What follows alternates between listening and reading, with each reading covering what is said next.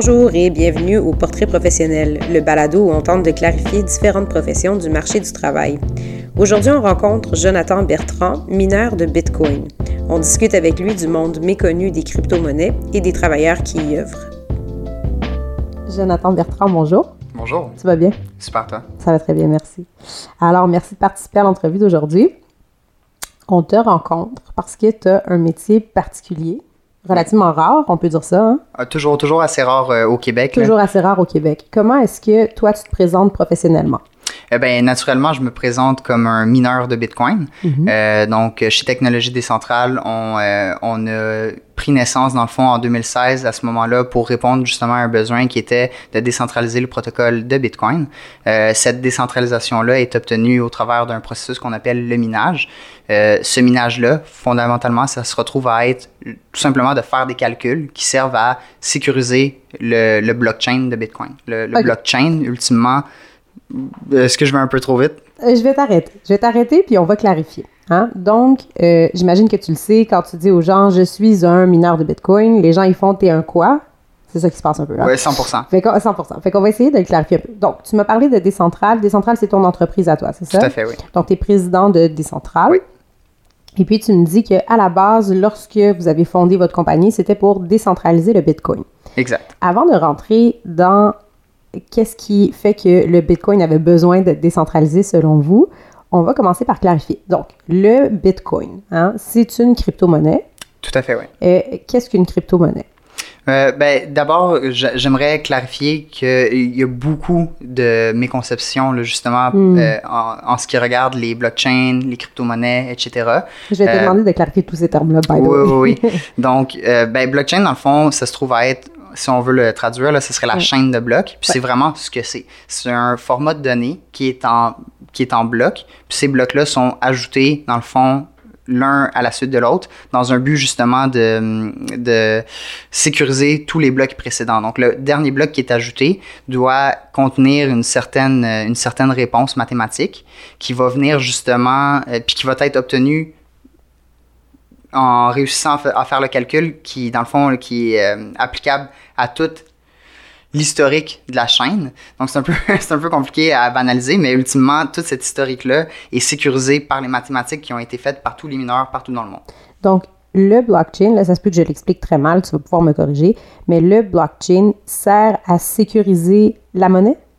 Donc, le, blockchain est vraiment le format de données, si on veut. Chacun des blocs sont ajoutés à la suite de l'autre. Euh, la sécurité, dans le fond, se trouve à être la méthode, justement, dans laquelle on écrit ces données-là, qui se trouve à être en, chaîne de blocs. Comme on, comme on, euh, attache chacun des nouveaux blocs à tout l'historique précédent. Mhm. Pour être capable d'attacher de, ce bloc-là, on doit faire ce qu'on appelle un proof of work. Ce proof of work-là se trouve à être justement l'équation mathématique que les mineurs euh, font à, travers le monde. Fais-moi le lien entre blockchain et Bitcoin, par exemple. Mhm. Donc, Bitcoin, quand on fait une transaction Bitcoin, cette transaction-là, nécessairement, doit s'inscrire quelque part. Mhm. Elle va s'inscrire dans le prochain bloc qui va être ajouté à la mhm. chaîne. Donc, le blockchain, c'est un peu l'historique de tout ce qui va se passer en termes de transactions de crypto-monnaie. Tout à fait. OK. Tout à fait. fait que si je voulais m'acheter quelque chose avec des bitcoins, qu'est-ce que je pourrais m'acheter? Euh, ben, ce qu'un qu'un marchand va accepter dans le fond. Donc il y a plusieurs marchands. On sait qu'il y a eu par exemple Steam pendant un certain moment. Là présentement euh, il ne l'accepte plus je crois parce que bon c'est sûr que c'est une, une, gestion vraiment compliquée hein, mm. Bitcoin puis les blockchains en général. Euh, donc on sait que là en ce moment par exemple justement Wall Street avec Backed le NYSE euh, des grosses institutions comme ça sont en train de mettre en place justement des solutions de custodial. J'ai, j'ai pas le terme français présentement, mais l'idée c'est dans le fond d'agir en tant qu'intermédiaire qui va détenir les bitcoins, un petit peu comme dans une voûte, hmm. mais cette fois-ci ce serait une voûte digitale plutôt qu'une voûte euh, dans le fond pour les lingots d'or par exemple. Euh, puis justement, comme je mentionne les lingots d'or, puis qu'on voulait parler aussi là, des, des crypto-monnaies, Bitcoin est souvent mis dans la catégorie d'une crypto-monnaie, puis plein d'autres blockchains. Mais euh, je pense que l'analogie, peut-être, qui c'est difficile de faire une analogie qui est bonne, dans le fond, avec toutes ces technologies-là, parce que c'est quelque chose qui n'existe pas. Nouveau, Exactement. Mais si on veut faire une association, je pense que l'or est une meilleure association que l'argent en tant que tel, hmm. euh, la monnaie. Euh, et la raison à ça, c'est que Bitcoin, ça veut vraiment être une réserve de valeur. Donc, ultimement, il peut y avoir d'autres institutions, d'autres layers, euh, parce que Bitcoin, c'est aussi un protocole, puis comme tout protocole, il existe plus qu'une couche à un Mm. protocole. Puis les couches subséquentes au, au core layer sur lequel on travaille présentement pourraient très bien devenir des espèces de produits dérivés qui seraient monétaires et qui là justement seraient comme des billets de banque auxquels on est euh, familier. Ouais. Donc c'est un concept qui est vraiment difficile à, à- à comprendre, mais le noyau de Bitcoin sur lequel on travaille présentement se veut vraiment plus être une similitude à l'or qu'à la monnaie traditionnelle qu'on l'argent. Ouais. Donc, si je réessaye encore, hein, pour monsieur, madame, tout le monde qui n'a jamais vraiment euh, plongé dans le concept. Je reviens avec mon exemple. Ouais. Je veux m'acheter quelque chose avec des bitcoins. Mhm. Mettons que moi, j'ai une bourse de bitcoin. Dedans, euh, une bourse comme un portefeuille, là, un porte-monnaie. Mhm. Dedans, j'ai des bitcoins que je me suis procuré de manière X. ok? J'en ai 10. Mhm. J'ai 10 bitcoins. Et puis, euh, je veux m'acheter, mettons, un service sur Internet. Donne-moi un exemple, mettons, peu importe qu'il l'accepte ou pas, mais qu'est-ce que j'aurais pu acheter, par exemple, avec des bitcoins? Comme. euh, Euh, ben, facilement. En fait, il existe même des tiers qui vont permettre d'envoyer des paiements, euh, comme par exemple ici au Québec, on a Bills qui permet d'envoyer des paiements à Hydro-Québec. Donc, moi, Mhm. j'ai déjà payé des factures d'hydroélectricité avec des bitcoins. OK, Ouais. super. Fait que mettons que c'est accessible, c'est possible, Mhm. ça existe. OK?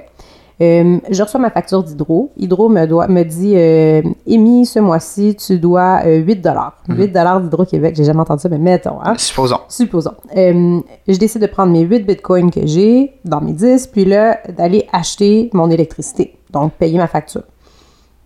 En termes de blockchain, ce, qui, ce que tu me dis, pour voir si j'ai bien compris, c'est qu'à quelque part, il va s'inscrire le fait que Amy a donné 8 bitcoins à Hydro-Québec.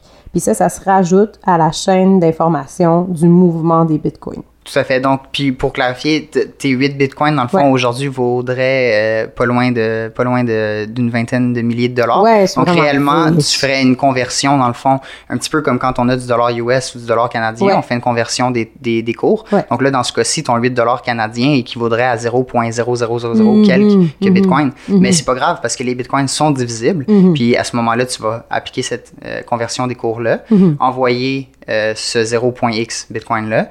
Et puis, euh, effectivement, donc cette transaction-là va, s'inscrire dans le prochain bloc Mhm. euh, de bitcoin. Puis ce bloc-là, dans le fond, une fois qu'il va être résolu avec l'équation que les mineurs euh, font, Mhm. il va être ajouté à la chaîne. Mhm. Une fois qu'il est ajouté à la chaîne, ce bloc-là se distribue partout dans le monde. Et puis tout ce qu'on appelle un node, donc tous les, les nœuds participants, les ordinateurs, puis c'est pas juste les mineurs, tous les participants, donc même toi à la maison, tu pourrais avoir ton Donc, propre même node. les acheteurs, les vendeurs. Les acheteurs, Mm. vendeurs, commerces, etc., Mhm. vont revérifier que l'intégrité du bloc est bon, Mhm. puis qui fit effectivement à tout l'historique de, de chaîne de blocs précédentes. Puis le but de ça, c'est d'éviter ce qu'on appelle un double, double spend, par exemple. Donc de dire en informatique, euh, dans le monde digital, on le sait, si je, si je t'envoie une photo, qu'est-ce qui te prévient de faire une copie de cette photo-là, Mhm. puis ensuite de ça, envoyer une autre. Puis là, ce qu'on voit avec ça, c'est que dans le monde digital, dans le fond, il n'existe pas de rareté. Le- cette rareté-là, dans le fond, euh, doit être enforced justement par le, euh, le blockchain de Bitcoin. Donc, ça, ça, ça empêche la possibilité de dupliquer Tout à fait. un bitcoin. Fait que comme on, ne veut pas que quelqu'un puisse prendre son billet de vin Copy puis aller le copier sur, euh, sur la photocopieuse, ben, c'est la façon aussi de prévenir ça. Exactement. Donc, je reviens encore à ma sur sur sur vulgarisation. Ouais. Euh, on parlait, avant de, de commencer l'entrevue, hein, on parlait de la démocratisation Mhm. du système économique. Ouais. Là, tu me dis que une fois qu'un bitcoin est créé, une fois qu'un bitcoin est dépensé, je dis un bitcoin, mais en fait, ça pourrait être une fraction aussi hein, de fait. bitcoin. Tout à fait. Donc, une fois qu'il est créé, qu'il est dépensé, tout le monde, donc tout le monde dans la communauté Bitcoin, si on peut l'appeler comme ça, là, Mhm. euh, pourrait avoir les yeux sur cette transaction-là, puis aller vérifier qu'elle est valide, qu'elle est réelle, qu'elle n'est pas copiée. 100%. C'est un peu ça que tu me dis. hein. Exactement. Donc, ça m'amène à ma prochaine question, encore dans l'espèce de crash course Bitcoin qu'on est en train de faire avant de commencer vraiment ton parcours à toi. Ouais. Qu'est-ce qui a créé euh, le besoin dans notre société pour une monnaie comme le Bitcoin? Euh, ben, je pense que entre autres, c'est l'existence puis le, fonctionnement des banques centrales. Je pense que c'est une très bonne chose. Puis euh, l'idée derrière ça, dans le fond, euh, se veut. je, pense que c'est quelque chose de, qui se veut, dans le fond, euh. Cependant, j'ai l'impression qu'en pratique, il y a beaucoup d'effets pervers, dans le fond, aux banques centrales, puis à la gestion centralisée. Euh, il y a des agents, dans le fond, par exemple, qui vont être corrompus, comme on le voit au Nigeria ou au Venezuela. Donc, pour ces populations-là qui présentement vivent des crises d'inflation absolument impossibles, euh, ben, Bitcoin vient répondre à un besoin de protection des fonds, de, de valeur refuge. Donc pour ces nations-là, je pense que c'est une question même de vie ou de mort. Là. Euh, pour des places comme le Canada, où est-ce qu'on a une meilleure gestion, une gestion plus saine dans le fond des finances, mais ça vient quand même agir en tant que protection, un peu comme une assurance si on veut, sur si les choses se passent mal, ça, Bitcoin offre cette protection-là ou cette... Euh, euh, ou même s'il y a un désaccord, par exemple, avec certaines politiques. Comme par exemple, présentement, nous, on, on, a une certaine gouvernance, mais rien ne nous dit que dans quatre ans, ça va être la même gouvernance qui va être appliquée. Mm-hmm. Si on veut s'acheter une certaine assurance ou une protection face à ça, euh, ben, on peut à ce moment-là mettre certains fonds dans les métaux précieux. Il y a plusieurs investisseurs qui le font. Ou aujourd'hui, on peut le faire avec Bitcoin. Puis l'avantage de Bitcoin versus les métaux précieux, c'est que c'est justement insaisissable. Mm-hmm. euh, puis n'y a pas de lieu physique à compromettre vraiment euh, pour aller chercher les, bitcoins. Exactement. Donc, ce que tu me dis, c'est que en raison de, euh, de la nature humaine, hein, donc de la corruption, de mm. différents trucs qui pourraient intervenir dans les chaînes économiques. L'incertitude. L'incertitude. Euh, on peut venir un peu pallier à ça avec ce système qui est très transparent, hein, des, des, crypto-monnaies qui, qui, a été conçu pour cette transparence. -là. Exact. Donc, de dire, pour éviter ce qu'on voit se produire dans certains pays, comme ce que tu nommais, le Venezuela, le Nigeria, donc d'aller générer un autre système économique où tout le monde aurait droit de regard, puis où on pourrait jouer tous à part égale. Puis, euh, j'aimerais ajouter aussi que c'est une question de volontariat. Donc, ce mhm. système-là force pas personne. Il n'y a mhm. pas personne qui, qui est obligé de le rejoindre. Tandis que euh, quand on, une monnaie quand nationale, on est exactement, ben, pas le choix. Voilà, en tant que participant à cette nation qui est le Canada, mhm. je suis obligé d'utiliser le cours légal, mhm. la monnaie qui est cours légal, dans le fond, qui se trouve être le dollar canadien. Il n'y a pas d'autre manière pour moi de payer mes taxes ou de payer les biens et services que je reçois. Mhm. Euh, tandis que Bitcoin ne force pas l'utilisation à personne. C'est les Donc, gens. La crypto-monnaie devient une monnaie volontaire. 100% devient quelque chose dans quoi je m'engage si je le souhaite, si j'y crois, si je trouve ça intéressant. Puis, selon ce que tu me dis aussi, si j'ai l'impression que ça pourrait être de sécuriser mes avoirs ou une partie de mes avoirs. Oui, puis c'est borderless aussi, donc il n'y a pas mhm. d'appartenance à, une nation ou à. il n'y a pas de ligne qui existe, exact. OK. Donc, si je reviens avec ton analogie des métaux, des métaux précieux, si je mhm. reviens par exemple au concept de l'or, ce que tu me disais, c'est que euh, ben l'or, il y en a une quantité X sur la planète. Ouais. Puis quand il n'y en aura plus, il n'y en aura plus. Tout à fait. Hein? Euh, versus des billets, des billets de banque, ben, je pourrais en imprimer pour toujours. Fait que lorsqu'il y a inflation, lorsqu'on a vu, hein, dans, dans, je crois que c'est la Deuxième Guerre mondiale, où est-ce que les, les marques s'étaient brûlées là, dans la rue. Hein. Euh, puis ben, c'est ce qu'on voit aujourd'hui au, Venezuela, justement. Là. Quand la monnaie papier perd complètement sa valeur, elle ne veut plus rien dire. Alors, ce que, ce que tu me dis, c'est que si on prend l'or, un jour, on pourrait dire, bon, ben voilà, on a trouvé tout l'or, il n'y a plus d'or, ça c'est l'or, ça c'est la base qui existe.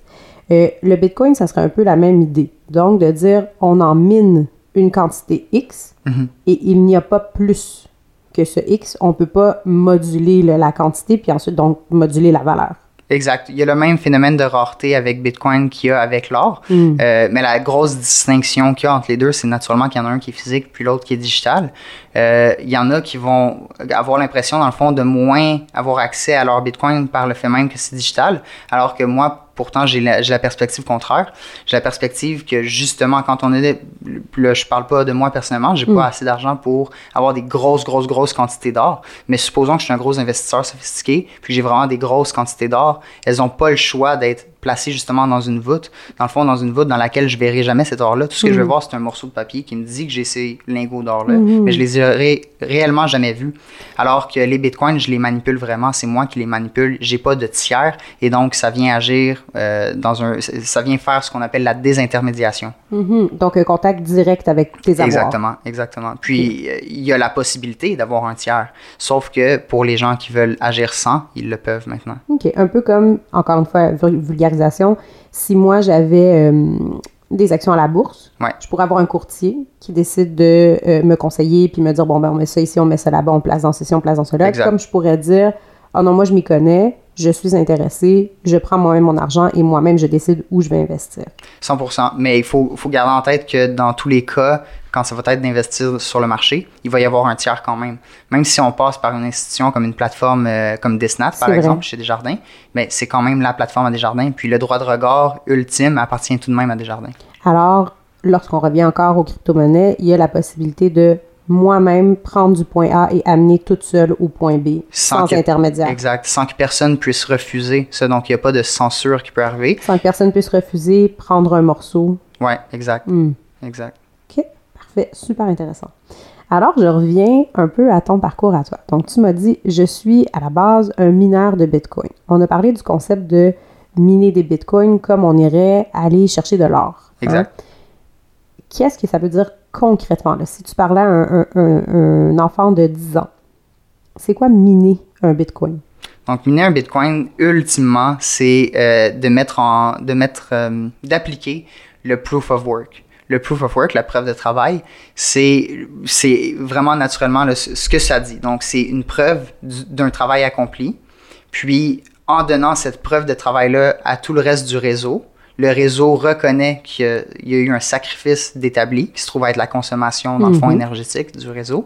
Et euh, en échange de ça, on obtient la permission de publier le nouveau bloc qui a la bonne solution ultimement. Cette bonne solution-là, ben, c'est la preuve de travail. Puis ultimement, ça se trouve être juste un méga gros chiffre euh, qui commence par un certain nombre de zéros.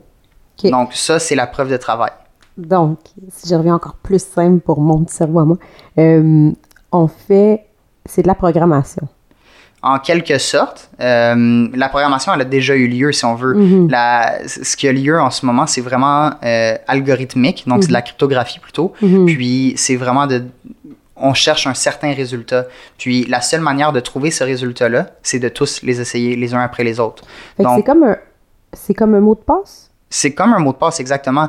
Puis un petit peu comme avec les mots de passe, tu as peut-être déjà entendu parler d'une technique qu'on appelle le brute forcing, qui se trouve à être. une- J'essaye 001, 002, 003. C'est ça. Donc, de miner, C'est ce qu'on fait. OK, fait que c'est d'aller possibilité après possibilité pour Ouais. dire, voilà, j'ai trouvé la bonne. C'est ça. Donc, une fois on que essaye jusqu'à temps qu'on trouve la bonne. Là, tu viens de miner un morceau de Bitcoin. Quand, puis euh, justement pour, euh, pour remontrer un petit peu la, la pertinence de la démocratisation du réseau, c'est que vraiment à ce moment-là, une fois que la réponse est trouvée, elle est diffusée à tout le reste du réseau. Puis tout le reste du réseau va vérifier cette réponse-là. Puis si elle est bonne à ce moment-là, il va y avoir la récompense euh, en Bitcoin d'associer à chacun des blocs qui va être remise au mineur. Donc, si j'ai dit 001, 002, 3, 4, 5, 6, 7, 007. 007, ça, c'est la réponse. OK? Donc, si ça, c'est la réponse, ça l'envoie à toutes les autres personnes qui jouent dans le monde du Bitcoin. Exact. Eux, ils confirment. Tout le monde dit oui, c'est vraiment 007. Donc, ça me permet de dire voilà, je viens d'acquérir. Exact, exact. J'ai droit, j'ai droit à ma récompense Mhm. qui est entendue. Donc, il y a une récompense. euh, a- en fait, il y a deux récompenses. Il y a l'inflation, en fait, elle-même du système qui est programmée. Donc, présentement, on est rendu à environ. L'inflation étant, il y en a un de plus maintenant. Donc, voici ce que ça vient avoir comme impact sur les autres. Exactement. Donc, là, présentement, on est à environ 17 millions euh, de Bitcoin avec Mhm. un, un total euh, éventuel de 21 millions. OK. À Euh, 21 millions, il n'y aura plus de C'est Bitcoin. fini. Il n'y en aura pas Ça d'autres. va être la, la, la capaci- ça va être la quantité maximale d'or. Ça va être la Exact. quantité maximale. 21 millions de On Bitcoin. ne peut pas dépasser ça. Ça va être fini. OK? Puis, euh, donc là, on est la majorité déjà sortie à Oui. 17 millions. Euh, puis, on prévoit que le minage, là, ça va se faire jusqu'à environ 2140. OK? Euh, tout ça, c'est tout ça, c'est programmé puis c'est cryptographique. Donc, on est capable de dire, bon, ben, l'inflation présente est de X puis dans X nombre de temps, elle va être rendue de Y On est capable de faire ça en regardant justement la, la fréquence à laquelle un bloc est découvert. OK? Puis c'est tout euh, c'est tout self-regulated, comme Mhm. ça s'occupe, euh, comment dire, c'est... euh, C'est régi, c'est autorégie. oui, voilà, c'est autorégie. Donc, l'idée, c'est que le système essaie de toujours se balancer pour trouver un bloc à chaque 10 minutes. Donc, il existe le concept qu'on appelle la difficulté de minage. Puis cette difficulté-là, dans le fond, plus qu'il y a des mineurs comme moi qui s'ajoutent sur le réseau, plus qu'elle augmente. Mhm. Donc, Parce pour- que tu dois le trouver avant les autres. Exact. Mm. Donc, comme le but, c'est de trouver un bloc à chaque 10 minutes, le, le réseau va automatiquement augmenter sa difficulté de manière à ce que la, de découverte des blocs soit faite Mm. à, à la même fréquence pour que justement l'inflation reste la même. Fait que jour et nuit, à travers le monde, il y a des mineurs comme toi, par exemple, qui minent puis qui Ouais. tentent de trouver le 1 par 10 minutes. Oui, exactement. OK. Puis, euh, ce qu'il y a aussi, dans le fond, parmi tous ces mécanismes-là, il y a le mécanisme qu'on appelle le halving.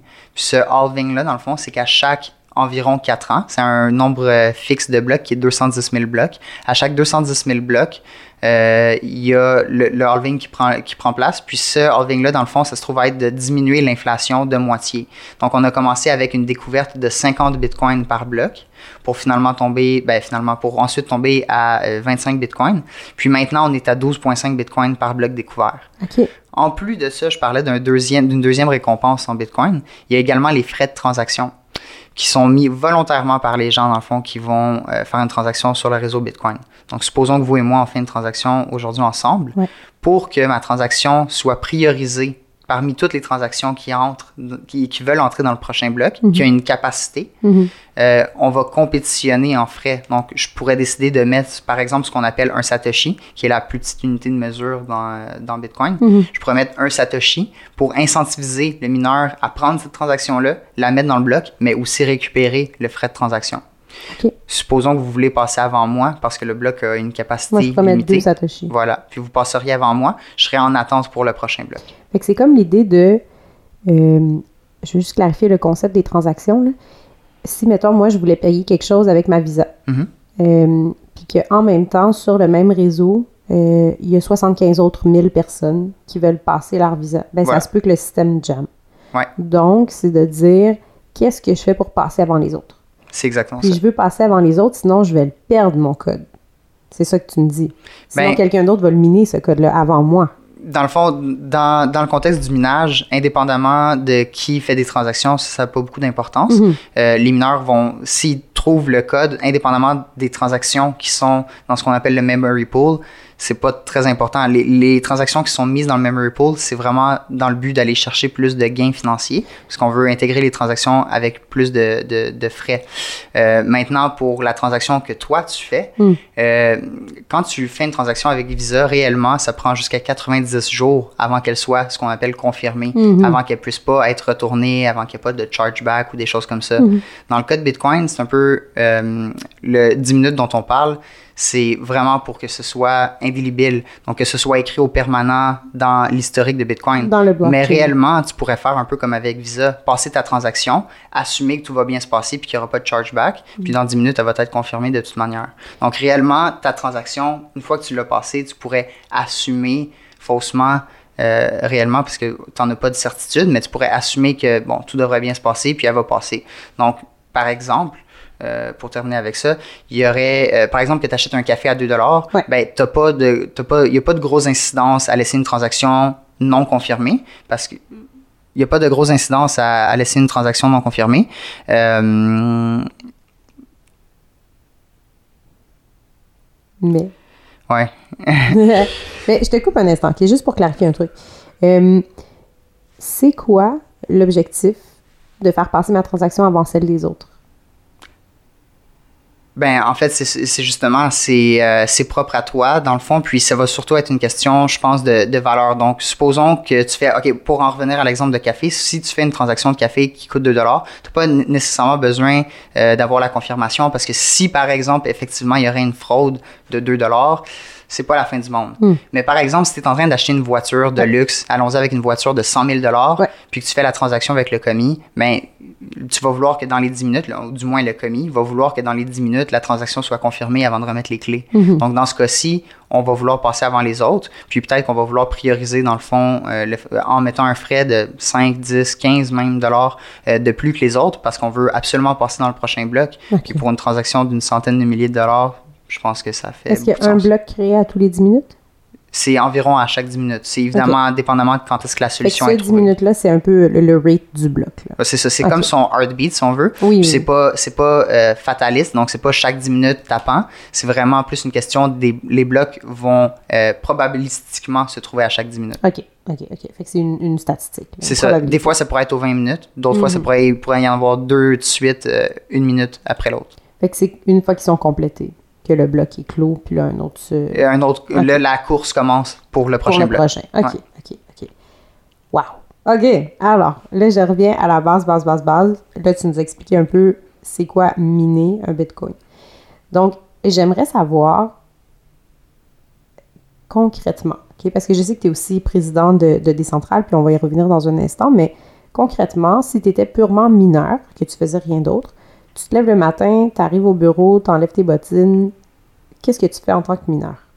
Ben, dans le fond, ça va vraiment dépendre, je pense, du scale des opérations de minage. Donc, tu vois, dans mon cas à moi, Mhm. je vais pas nécessairement toujours avoir à me rendre à un, un endroit physique puis enlever mes bottes, etc. Ouais. Euh, des fois, ça va tout simplement d'être de me connecter plutôt, Mhm. justement à toute mon infrastructure, voir que tout est euh, toujours en santé. Donc, je pense que la, le, le rôle d'un mineur avant tout, c'est, bon, une fois que tout est en place, c'est de vraiment monitorer puis faire sûr que l'infrastructure est en santé. Mhm. Fait que c'est comme un, un, un travail de, de régisseur d'inspecteur un peu. Si on veut... De vérifier que tout roule comme c'est supposé rouler. Exactement. Puis dans un cas où est-ce que là, il y a une intervention qui est nécessaire, bien évidemment, on priorise l'intervention qui se fait euh, virtuelle, donc qui se fait à distance. Puis dans une mesure où est-ce que là, vraiment, il, y a un- il semble y avoir un bris quelconque ou quoi que ce soit, là, il y a un déplacement Donc, un bris physique. physique, ok. c'est ça. Là, il y a un déplacement physique aussi qui va se faire jusqu'au lieu. Mhm. Euh, donc nous, dans notre cas, c'est à Joliette. On a euh, plusieurs entrepôts là-bas. Mhm. Et puis, on va se déplacer jusqu'à là-bas, apporter la modification nécessaire pour optimiser naturellement le, euh, ce qu'on appelle le hachage, donc le, le taux de calcul qu'on fait. OK. Fait que tu me dis, euh, je vérifie l'infrastructure à distance. Ouais. C'est quoi concrètement cette infrastructure-là? Euh, donc, cette infrastructure-là, c'est plusieurs choses. Donc, c'est toute une infrastructure électrique, euh, et toute une infrastructure de ventilation, et puis toute l'infra- l'infrastructure IT, dans le fond. Euh, les trois travaillent ensemble. Donc, l'électricité est euh, fournie aux machines. Dans le fond, cette électricité-là est consommée pour faire ces gros calculs-là dont on parle. Euh, suite à ça, ces calculs-là sont, sont envoyés naturellement par Internet. Donc, le, quand on, puis ça génère une énorme chaleur en fait, tout ça. Mhm. Donc, évidemment, il faut évacuer la chaleur qu'on a en trop, puis faire entrer aussi de l'air froid, donc soit par la climatisation ou, comme ici au Québec, on a la chance et la malchance d'avoir l'hiver. ouais. Mhm. Donc, tu as un paquet de machines dans un entrepôt qui font 001, 002, 003, qui calculent jour et nuit. Mhm. Puis toi, tu dois t'assurer que chaque machine continue de rouler correctement. Oui, il faut que, dans le fond, j'ai un énorme coût électrique qui Mhm. se chiffre là, dans les, euh, dans les euh, milliers de dollars. Puis cette consommation électrique-là, il faut que je la rentabilise ultimement euh, en faisant sûr que chacun des, chacune des machines vont, euh, vont calculer, dans le fond, au maximum de leur capacité, mais surtout euh, sans, sans nécessairement regarder la machine qui, qui va faire le plus de résultats. On veut la machine qui va faire le plus de résultats pour le moins de consommation énergétique possible. Le but, c'est d'avoir le moins de coûts pour le plus de revenus, naturellement. Fait que tes machines, dans le fond, c'est un ordinateur qui font une seule chose. Oui, exactement. OK. Fait que tu as comme un ordinateur qui fait un calcul Ouais. jour et nuit, Voilà. qui demande de l'électricité pour le faire, avec un système de ventilation autour pour les refroidir pour pas que, que tes systèmes fondent dans Oui, le fond. hein? exactement. C'est parce que vraiment, le- dans cette machine-là, il peut faire entre 80 et 100 degrés. Ah oui, hein, Ouais, quand même. hein. Donc, toi, tu dois veiller à ce que ton bill d'hydro, à la fin du mois, il en ait valu le coup. Voilà. OK, OK. Fait que ça, c'est ce qu'un mineur fait. Ouais, OK, OK. Sur vulgariser, bien sûr. bien sûr. Parfait. Euh, maintenant, en tant que président de Décentrale, c'est quoi Décentrale? Ben, Décentral, dans le fond, c'est une, euh, une, entreprise qui a vu le jour en 2016. Euh, le but, puis c'est ce que le nom témoigne, le but c'était de décentraliser euh, le protocole de Bitcoin. Parce qu'au départ, tu me disais, le protocole de Bitcoin devait être situé où? Mais en fait, le, protocole de Bitcoin, le but, c'est vraiment qu'il soit décentralisé. Puis, dans son inception, euh, ça, se faisait très bien, dans le fond, avec le fait que c'était les ordinateurs qui minaient les Bitcoins. Suite à ça, il y a eu les GPU, donc les cartes graphiques qui ont été optimisées de manière à pouvoir faire ces calculs-là. Puis, finalement, il y a eu l'avènement de ce qu'on appelle des FGPA, puis des euh, puces ASIC. Ces puces ASIC-là sont faites dans des fonderies. Puis ces fonderies-là ont pour la plupart, euh, sont pour la plupart sur le continent d'Asie. Hmm. Euh, donc naturellement, l'Asie a eu un gros, gros, gros, euh, comment dire, un gros... Il y avait le gros bout du bâton. Ouais, un gros avantage sur nous. En disant, si moi j'arrête de faire des puces, ben vous, vous allez tous être ralentis. Ben, c'est surtout aussi une question euh, d'import, une question de, de coût, dans le fond, initial pour mhm. les Asiatiques. Ça a été beaucoup plus abordable de commencer ces activités-là. Mhm. Donc, puis en plus de ça, l'électricité est super abordable dans beaucoup de villes en Chine, étant donné, par exemple, pour prendre la Chine, il y a plusieurs villes fantômes dans lesquelles il y a des euh, centrales qui ont été construites, mhm. autant hydroélectriques que nucléaires. Euh, donc, c'est une énergie qui est relativement propre, mais qui est aussi très abordable. Mhm. Et puis, euh, cette énergie très abordable-là, dans le fond, combinée au fait que les puces sont produites sur le continent, ont vraiment, vraiment donné un gros avantage compétitif à la Chine, par exemple, euh, pour, ce, pour ce qui a trait le minage. il y a un certain danger à une concentration de tout le minage au même endroit. ce danger-là, dans le fond, ça se trouve à être si, par exemple, prenons par exemple que le gouvernement de Chine voudrait pas que Bitcoin existe, ben si tout est sur son, tous les, euh, les serveurs physiques sont sur ces lieux-là, c'est beaucoup plus facile après ça de venir fermer les portes à ces mhm. entreprises-là. Tandis que maintenant, avec la distribution et la décentralisation justement du minage, euh, ben, même si le gouvernement du Québec décide de venir fermer mon entreprise à moi, ben, il y a encore plein de mineurs qui minent partout dans le monde, puis Bitcoin existe encore. Fait que dans cette idée de démocratisation de l'économie, au départ, qui avait Bitcoin, ben toi, tu es venu lancer ta compagnie dans ce mouvement-là. Oui. de se dire, ben, ça ne sera pas à un seul lieu géographique, ça va être ici aussi au Québec, à Joliette. C'est ça. Euh, puis on va participer à, à cet événement-là. Oui, le, le, but, c'est vraiment de dire que Bitcoin appartient à tout le monde et à personne. Et à personne. OK, OK. Donc, si j'arrive avec euh, le fait que le fait que euh, tu n'as pas de lieu physique nécessairement où est-ce que tu travailles, tu as à te connecter. C'est ça le début d'une journée de travail, par exemple. Généralement, oui. Généralement. Euh, qu'est-ce que tu nommerais comme étant euh, tes responsabilités, tant en tant que mineur, mais aussi que, que, que président de Décentrale? Ben, c'est sûr que la responsabilité d'un président euh, d'une entreprise, c'est de maximiser les revenus pour son entreprise. Donc, l'idée, c'est aussi de diversifier les activités. Donc, maintenant, on a parlé du minage, des mhm. centrales ont mis tout ça en place. Mais là, on est tous en train de mettre en place toutes sortes de services, comme par exemple le cloud, le management IT, des choses comme ça. Mais pour ce qui, en, pour ce qui a trait à Bitcoin, puisque c'est le sujet du jour, euh, Bitcoin en tant que tel, il faut aussi, c'est une technologie qui, évolue énormément. Donc, il faut aussi rester à l'affût de tout ce qui se passe. Donc, je pense qu'une grosse partie de mon rôle, c'est de justement continuer à participer dans la communauté, continuer à échanger, continuer à m'éduquer, continuer à aller à des conférences, à faire de la consultation, à me faire faire de la consultation. Donc, il y a tout ce, rôle de de prendre la connaissance puis la retransmettre parce qu'il y a tout un, un, apprentissage. C'est pour ça qu'on se rencontre aujourd'hui. Plusieurs gens qui veulent savoir ce que c'est Bitcoin puis qu'est-ce que ça fait dans la vie. Mm-hmm. euh, donc, je pense que là, en ce moment, une grosse majorité même de mon rôle se trouve à, être plutôt sur justement tout le côté académique de Bitcoin plutôt que le côté euh, pratique. Fait que faire connaître un peu la chose. Hein? Faire connaître, mais aussi connaître. Aussi connaître. Fait que c'est autant, toi, continuer de rester informé que d'informer les gens, que d'essayer de faire grandir le mouvement. Oui, exactement. OK. Euh, ça m'amène un peu à une question euh, très, en fait, classique, académique. c'est quoi ta formation à toi, à la base? Donc, moi, j'ai l'éducation secondaire qui est complétée. Ensuite de ça, j'ai entamé le cégep, j'ai entamé euh, des, euh, un AEC dans le fond en finance, puis entamer aussi un AEC en informatique sans terminer aucune de mes euh, éducations postsecondaires dans le fond. Mm-hmm. Donc, je dirais que je suis, je me vois vraiment comme une personne self-made parce que j'ai mm-hmm. vraiment une grosse, une grosse, comment on appelle ça donc déjà Tu es un autodidacte. Voilà, je suis autodidacte. Puis dans, si on regarde aussi, là, par exemple, mon cas de MBTI, là, je sais que c'est souvent employé dans, dans, ton domaine, mais mon MBTI à moi, c'est INTJ. Mhm. Donc on a tendance à être assez, euh, assez euh, résistant à l'éducation, puis mhm. résistant à, à, ce qui est euh, institutionnel. Mhm. Fait que tu dis on a tendance, là, tu parles de ton cas d'MBTI. Oui, oui, voilà. pour clarifier, là, pour les gens qui sont peut-être un peu moins familiers avec, avec l'outil, tu as un profil quand même type des gens dans ton domaine. Hein? Des gens qui sont un peu self-made, comme tu disais. Des gens qui ont cette ténacité-là de dire, ben, c'est pas parce que j'ai pas un cours lundi matin à 10 heures que je vais pas apprendre quelque chose aujourd'hui. Donc, par toi-même, de t'asseoir, de t'éduquer.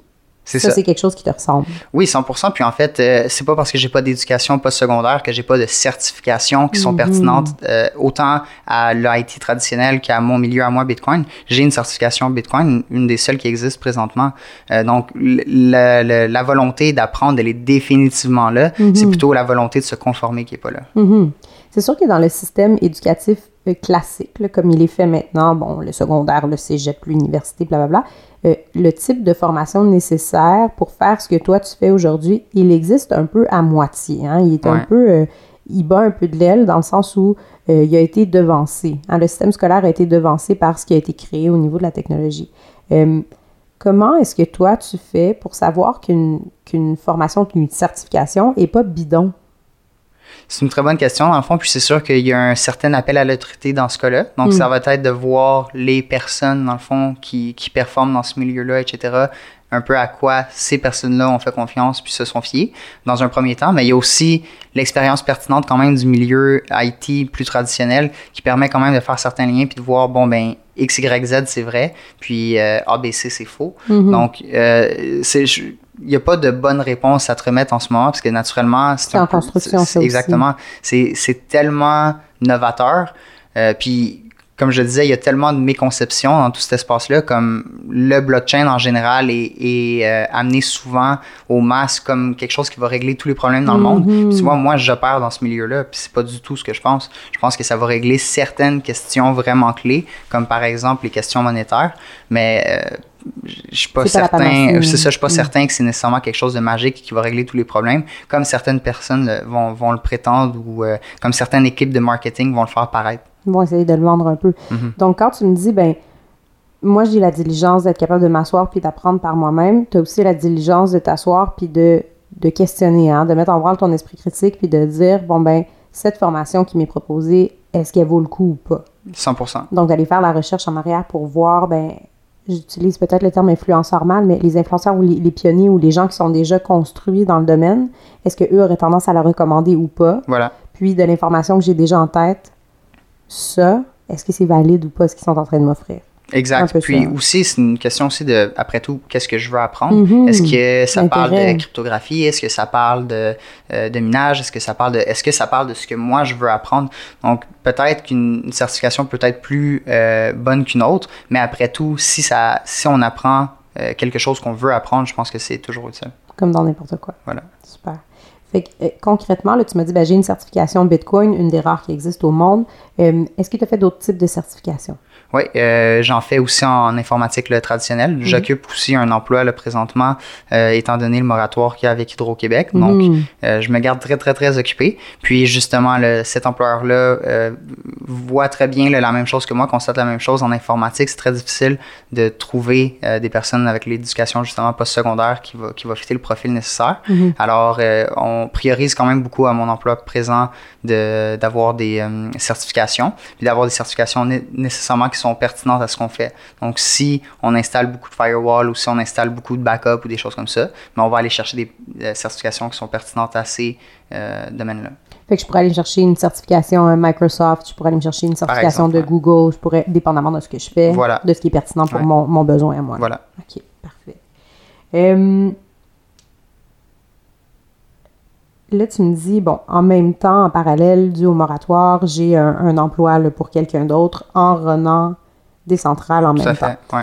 Euh, si on amenait juste un, mot rapide sur le moratoire pour clarifier ce que c'est, euh, voudrais-tu un peu m'expliquer le, les circonstances actuelles? Certainement. Donc, euh, en 2017, il y a eu bon, une quand même bonne enflammée des cours de Bitcoin.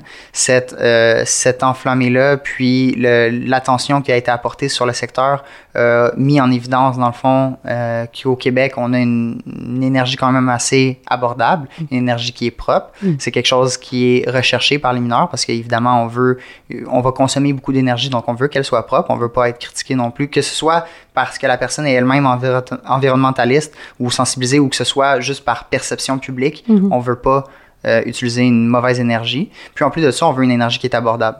Euh, le Québec a un autre avantage, on a les hivers.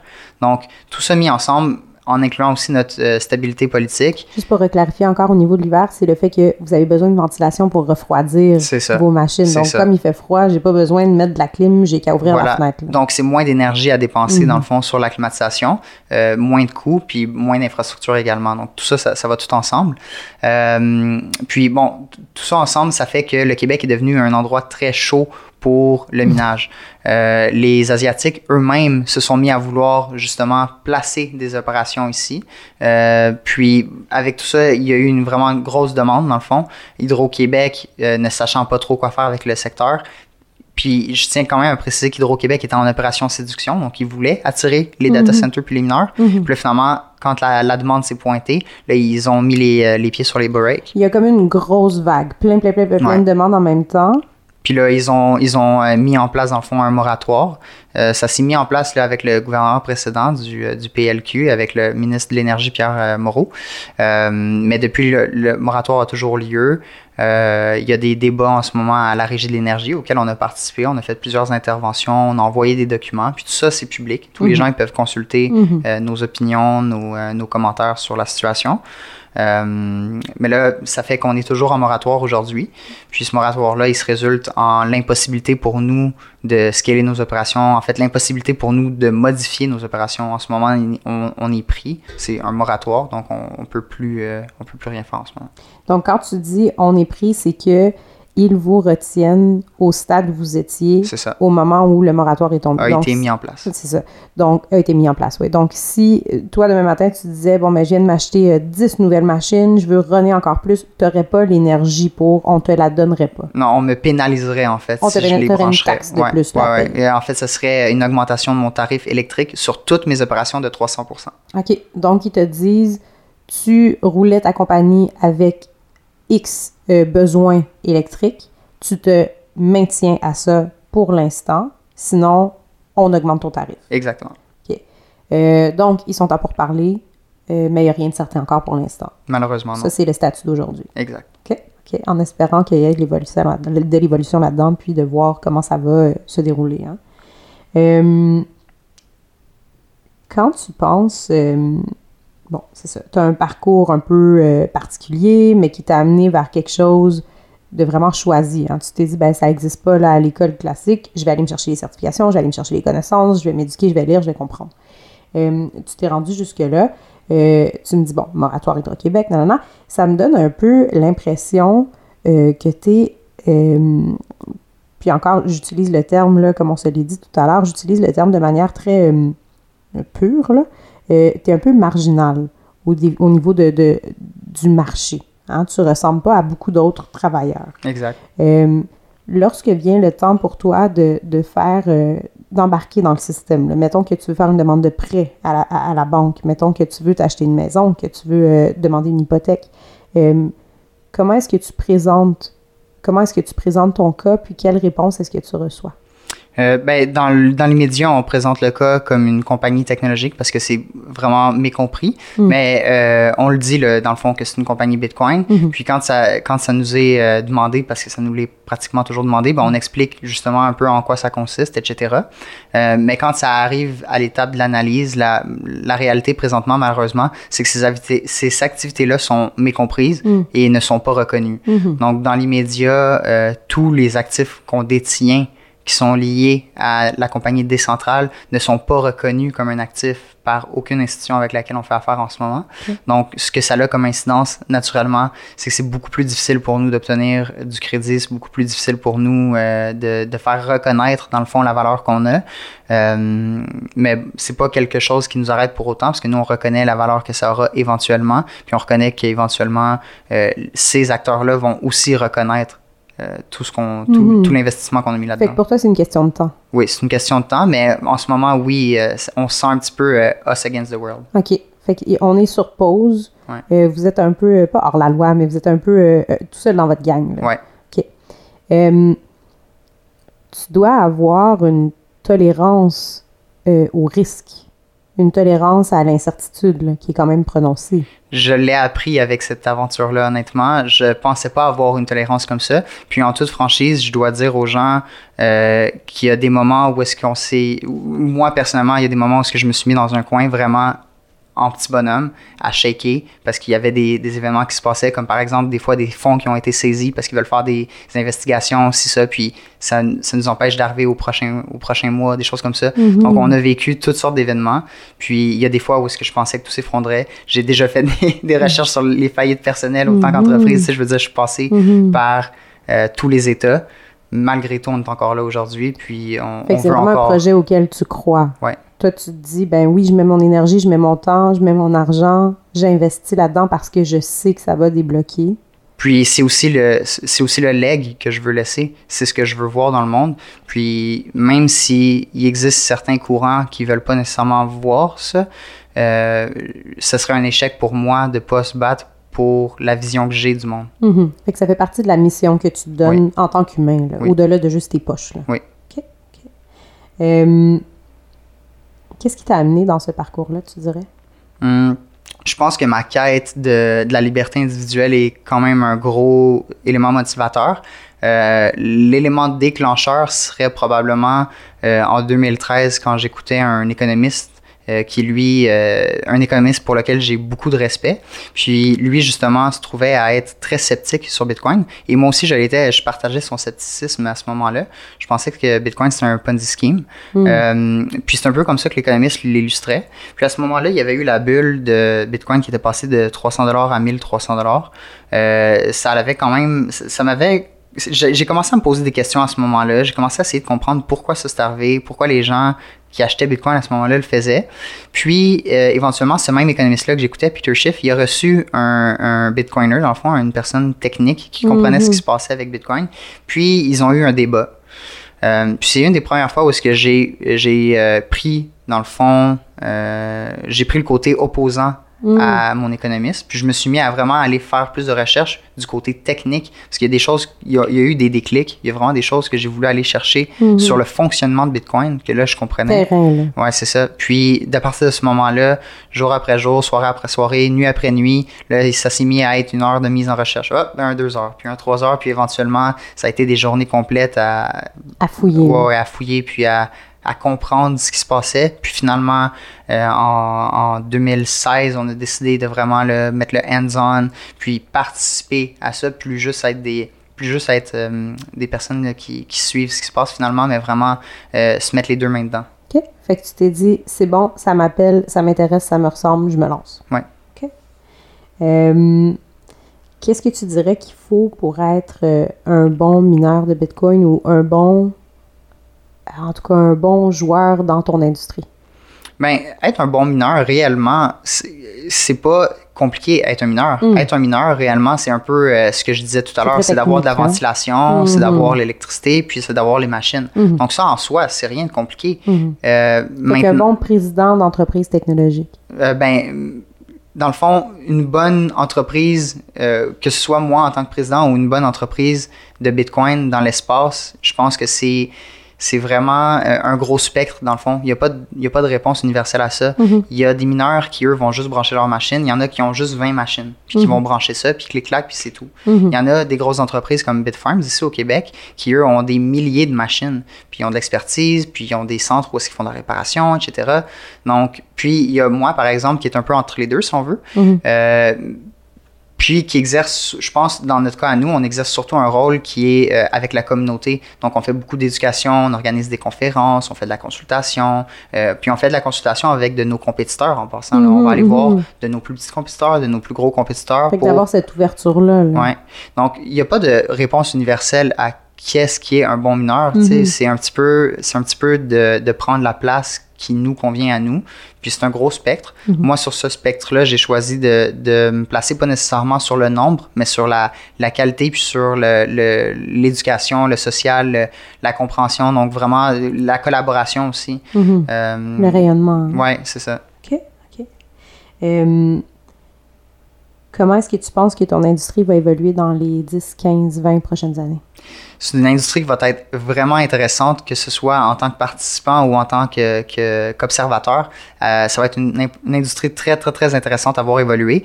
Euh, plusieurs, plusieurs, plusieurs raisons à ça. Une des raisons euh, premières, c'est que, bon, on le sait, ça consomme beaucoup d'énergie. Donc, ça, ça va apporter, ça, ça va apporter toutes sortes de changements de comportement, selon moi. Puis, euh, je, vais, je vais amener ça à un petit peu, on va, on va faire un petit peu d'imagination aujourd'hui. là. Euh, je parlais tout à l'heure de la chaleur que dégagent mes machines, mais on en a besoin de chaleur. Ben oui. Ultimement, c'est un, c'est un deuxième produit qui est généré dans le fond de ces activités-là. Euh, ici au Québec, on utilise beaucoup l'électricité pour se chauffer. Mhm. Euh, cette, cette chaleur-là est obtenue dans le fond par un peu un gaspillage, si on veut, parce Mhm. que ce qu'on fait, c'est qu'on passe de l'électricité dans quelque chose qui résiste. Mhm. Cette résistance-là fait une perte qui est la chaleur Mhm. plutôt que de plutôt que de mettre de la résistance, imaginons que nos euh, calorifères aujourd'hui seraient composés de puces, puis qui feraient justement ces calculs-là. Puis je disais justement que Bitcoin, le- moi, la, la raison pour laquelle j'ai rejoint avec Décentral, c'est la décentralisation du protocole. Mhm. Ben, imagine maintenant si tous les calorifères partout dans le monde étaient plutôt des espèces de mineurs qui étaient en train d'effectuer ces calculs-là.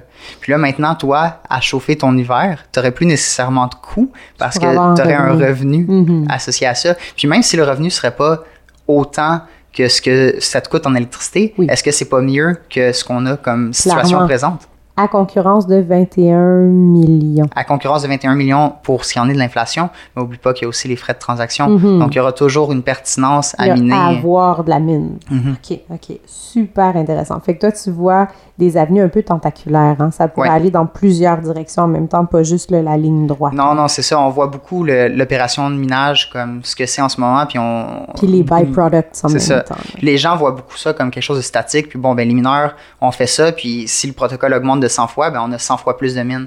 Moi, je pense pas que c'est vrai.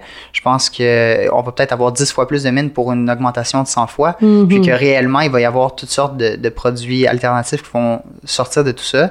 Euh, en plus de ça, il y a aussi la question d'efficience des machines, donc des meilleures puces, etc. Mhm. Euh, donc, je, je pense que... pas fini du tout, Non, non, non, pas du tout. Puis il y a plusieurs choses que même moi, probablement, je- j'arrive pas à imaginer. Mhm. OK. Parce que les avancées technologiques roulent en même temps, en Voilà. parallèle. Euh, pour clore sur tout ça, quel conseil est-ce que tu donnerais à quelqu'un qui voudrait se lancer dans ton domaine? Mais dans le fond, c'est d'avoir la tête froide, ça c'est sûr et certain. C'est, euh, il faut accepter qu'il y a plusieurs personnes qui vont pas être d'accord avec Mm. euh, ce qu'on essaye de faire. Maintenant, c'est correct de pas être en accord.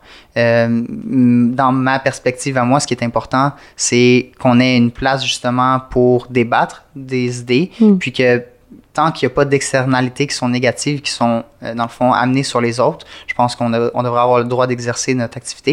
Comme que eux, s'ils ont des ac- des activités pour lesquelles on n'est pas tout à fait d'accord, tant qu'il n'y a pas d'externalités qui sont forcées sur nous, ils devraient avoir droit à leurs activités. C'est un peu le principe du vivre et laisser vivre.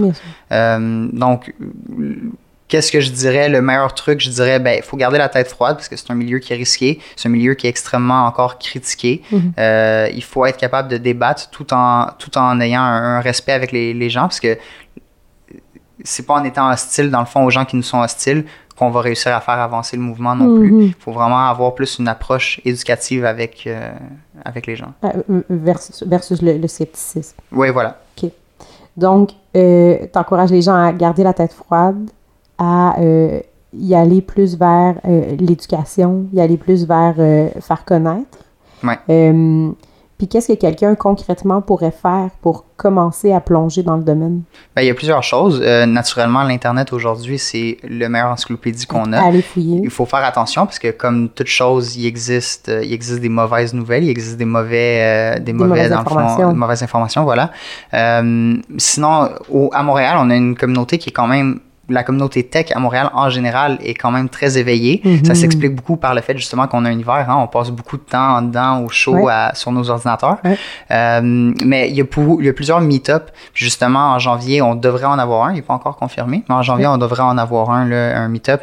Puis euh, chacun de ces meet-up-là, ben, c'est toute une, une- c'est une, pa- c'est une possibilité de faire du networking. Donc, si on veut participer dans l'espace, ben, il y a des entreprises qui sont là. Puis il y a des entreprises qui vont peut-être engager, Mhm. qui sont là.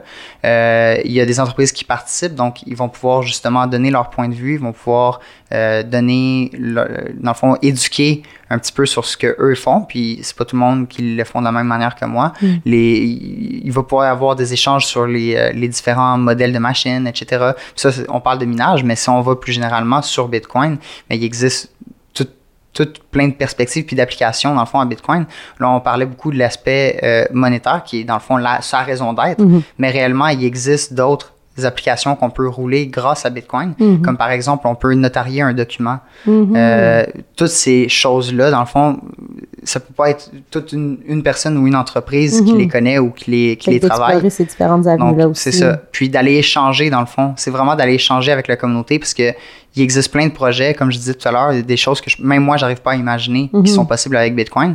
Puis il y a peut-être quelqu'un d'autre à Montréal, dans le fond, qui travaille dans son sol sur quelque chose que personne a entendu parler encore. Puis tant qu'on va pas donner la chance à cette personne-là de rayonner à son tour, mais on saura jamais que cette chose-là existe. Mhm. Donc c'est pour moi, c'est vraiment une question d'aller euh, de faire du networking, participer, puis écouter. Super. Jonathan, merci, ça a été hyper intéressant. Merci de me recevoir. Merci à notre invité et merci à vous d'avoir écouté cet épisode des Portraits professionnels. Pour plus de détails sur cette profession, visitez notre site internet au www.saltoconseil.com.